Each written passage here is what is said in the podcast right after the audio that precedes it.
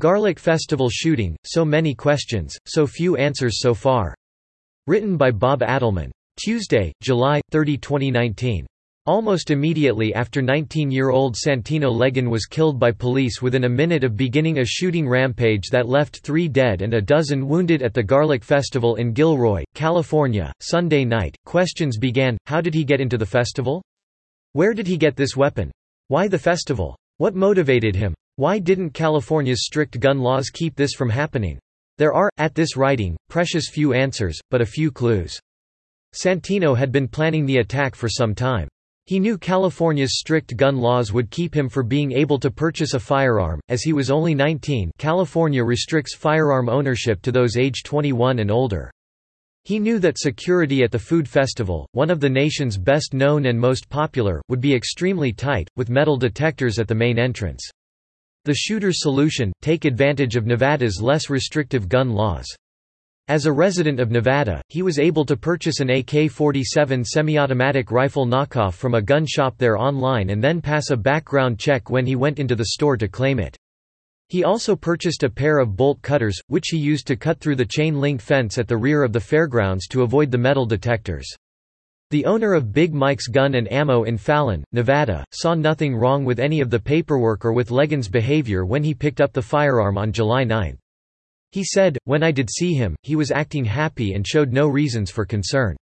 I would never sell any firearm to anyone who acted wrong or looks associated with any bad group like White Power. Everyone is my brother and sister, said the veteran and store owner on his Facebook page following the shooting, and I am mourning for the families. He added, I have always said we will sell to good people and have done everything we can to make sure this happens. We obey the laws. We are a small home business and we sell to people who we think are upstanding citizens to promote safe sport shooting. Legan even fooled a close family friend, Jerome Turcan, who was training Santino's older brother Rosino in boxing and martial arts. When Turcan learned about the shooting, the first thing he did was call members of the family, they wanted to be sure he Santino was okay. That was the last contact I had with him. And then I learned this morning it was Santino who did the shooting. It was shocking. Santino left a clue on his Instagram account that he created four days earlier, raising further questions. He posted two messages just before the shooting, a garlic festival time. Come get wasted on overpriced sh t. The second included a photo of Smokey the Bear and a sign saying Fire Danger High Today, followed by Read Might is Right by Ragnar Redbeard. Why overcrowded towns and pave more open space to make room for hordes of mestizos a term a person of mixed descent, commonly white and Hispanic or white and American Indian and Silicon Valley white trash. Revisionist historian James J. Martin called the book surely one of the most incendiary works ever to be published anywhere, parts of it were so rancid, racist, and anti-Semitic that it was banned for a period of years. The shooter referred to himself as an Iranian Italian, but a cursory search of his family background reveals little confirmation of either claim.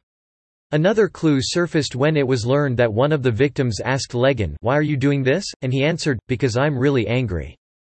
This was enough to Maureen Callahan to write in the New York Post that this was the strongest clue to the motive behind the shooting.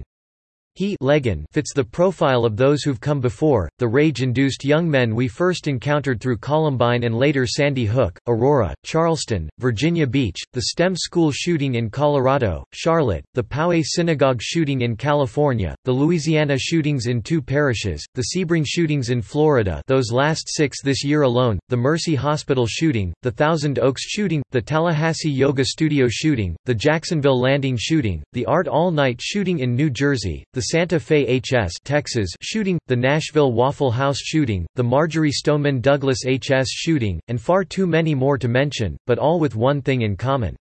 These young men nurture their anger through first-person shooter games, violent pornography, through racism and a fascination with guns and violence. This is our greatest, most stubborn and pressing threat, more so, I would argue, than Islamic terrorism or Russian hacking or immigration or trade wars.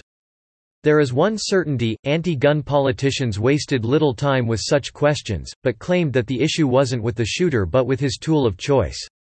Typical was the online message posted by California Governor Gavin Newsom after the shooting. He wants national cooperation on controlling these weapons of God asterisk MNED mass destruction. Subscribe to the New American and listen to more by clicking podcast on the top right corner of our homepage. Also, please consider donating to help us push out more content for you, our listeners.